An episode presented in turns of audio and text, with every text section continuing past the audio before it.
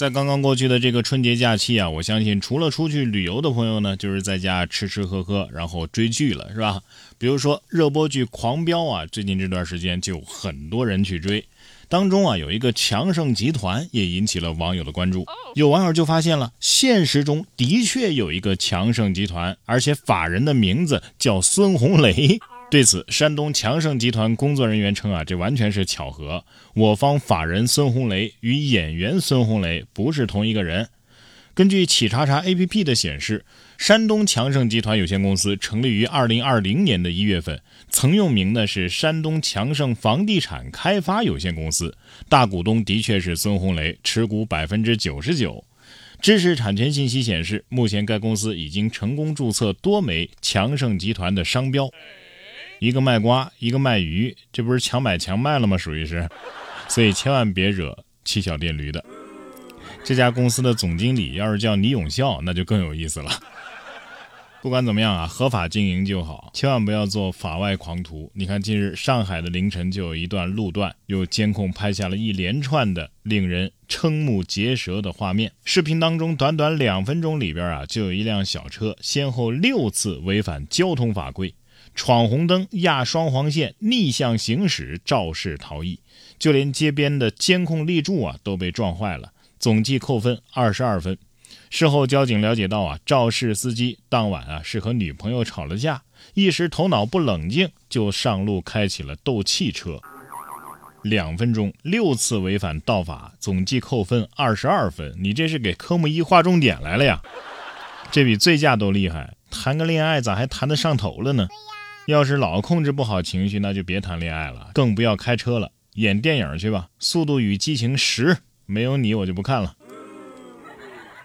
不过下面这条剧情啊，我也确实是想不到。近日，广东东莞的警方破获了一起杀猪盘诈骗案，抓获了五男三女。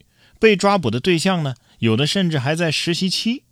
当刑侦技术员开始收集证物的时候，发现屋内啊竟然有一摞整整齐齐的与床齐高的书籍，而这些书呢大都是撩汉秘籍，什么做女人不能太老实，透过细节了解男人。一旁的民警啊看到这样的情景也是哭笑不得。目测这几本撩汉秘籍应该是五男三女里边那五个老爷们儿看的。原来这类书啊，真的能够帮助你迷住男人啊！啊，这不会是书商的软广告吧？能让他们说说哪本书最管用吗？有没有读书笔记什么的？受累给画个重点。有些朋友，但凡有他们十分之一的努力，也不至于找不到对象，是不是？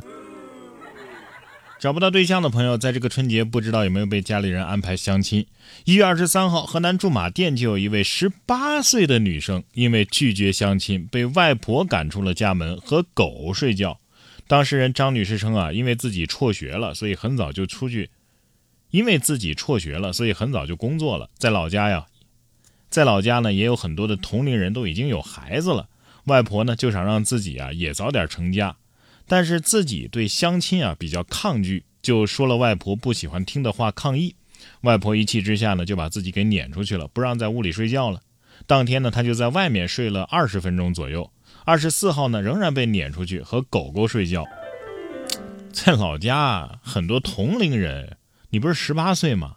还都有孩子了，这这不合法吧？我要是十八岁那年就找了女朋友，那是得家长、老师、教务主任三堂会审的。不过你这样呢，不用去相亲了，还能撸狗。哎，要不是冬天外边太冷，我觉得还是挺享受的。人喜欢撸狗，哎，海鸥啊，最近啊喜欢上了撸人。近日，在山东的青岛，新年之后的栈桥涌入了大批的游客来看海鸥、喂海鸥。视频当中啊，附近大量的海鸥在栈桥的周边盘旋，等待游客的投喂。有网友调侃说呀：“这这人比海鸥都多呀，海鸥都要被喂成企鹅了。